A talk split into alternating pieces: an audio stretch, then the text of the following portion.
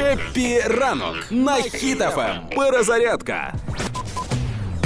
З'явилася нещодавно в мережі фотографії, де на пляжі в Криму замість замків з піску вирити окопи. Так. Е, Це означає, означало? це означає, що замки з піску будувалися тільки в фантазіях хворого Путіна, Угу. тому тепер на пляжі нема місця.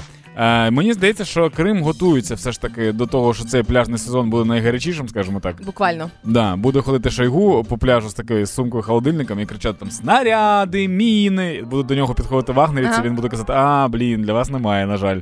Вони знову будуть відео записувати.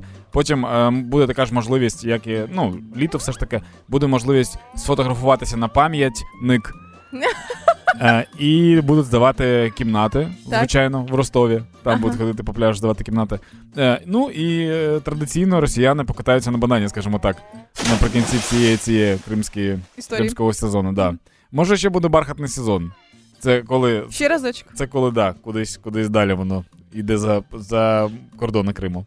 Ми з вами, українці, продовжуємо допомагати нашій армії та підтримувати одне одного. Слава нашим героям, кожному і кожній. Слава Україні!